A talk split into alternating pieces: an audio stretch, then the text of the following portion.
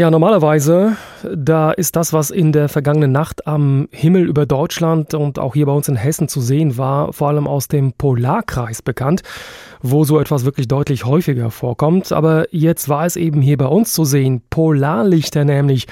Ein Himmelsschauspiel, das allerdings vor allem in Gebieten beobachtet werden kann, die natürlich nicht erleuchtet sind, also in Städten und Ballungsräumen ist das alles nicht so gut zu sehen. Aber wie kommt es eigentlich, dass es gestern nun bei uns, zumindest da, wo es dunkel war, zu sehen war?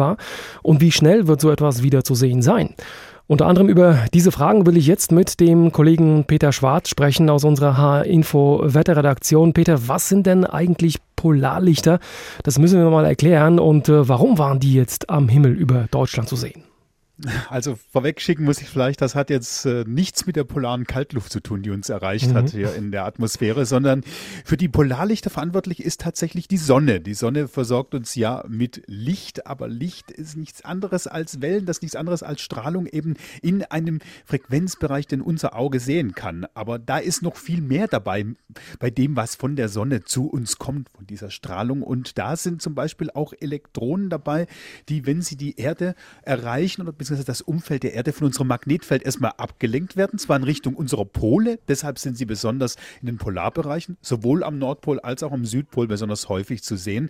Und wenn sie dann eben in unserer Atmosphäre auf Sauerstoff- und Stickstoffatome treffen, dann werden diese angeregt und die erzeugen dann diese Lichter in verschiedenen Farben. Sauerstoffatome, die sorgen bei relativ geringer Konzentration für rotes Licht in den höheren Atmosphärenschichten, weiter unten für grünes Licht und wenn dann auch Stickstoffatome dazukommen, da braucht schon ein bisschen mehr äh, Schmackes, ein bisschen mehr Energie. Dann sind auch blau, violett dabei, dann wird es besonders bunt. Gibt es jetzt auf der Sonne, in einem Sonnenfleck, eine heftige Eruption, wie es am Samstag passiert ist, dann nimmt dieser sogenannte Sonnenwind stark zu und dann können diese Teilchen auch tiefer ins Magnetfeld der Erde eindringen. Dann werden sie also nicht mehr alle gleich zu den Polen abgelenkt und deshalb können die Lichter dann auch bei uns am Nachthimmel auftauchen. Das passiert im Schnitt über die Jahre hinweg etwa 10 bis 20 Mal pro Jahr, also häufiger als man denkt. Im Extremfall gab es die Polarlichter Lichter sogar schon am Mittelmeer zu sehen. Ja, das war jetzt eine schöne Physikstunde, wie ich finde. Das war fast wie in der Schule. Vielen Dank dafür. Aber ähm, ja, du hast ja schon gesagt, das wird äh, oder war zumindest keine einmalige Sache. Wie ähm, wird das denn jetzt weitergehen? Wird das vielleicht in der kommenden Nacht schon wieder soweit sein? Es soll tatsächlich so sein, dass uns heute nochmal eine Ladung erreicht. Dann könnte es nochmal eine Polarlichtshow über Deutschland geben. Die könnte sogar noch heller und intensiver sein als jene von gestern Abend. Allerdings weiß ich von Hobbyastronomen noch aus eigener Erfahrung, dass das mit diesen Vorhersagen so eine Sache ist. Da können sich kleine Details dann noch ändern. Die entscheiden darüber, ob es bei uns eben klappt oder nicht. Da kann man sich unter Umständen auch mal viele Stunden um die Ohren schlagen und dann doch nichts sehen. Und wenn, wo kann man das bei uns in Hessen hier am besten sehen?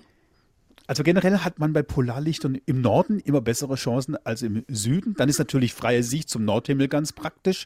In den Städten und Ballungsräumen, da stört uns oft diese Lichtverschmutzung, also der Lichtkegel unserer eigenen Beleuchtung. Also besser geht's raus aufs Land.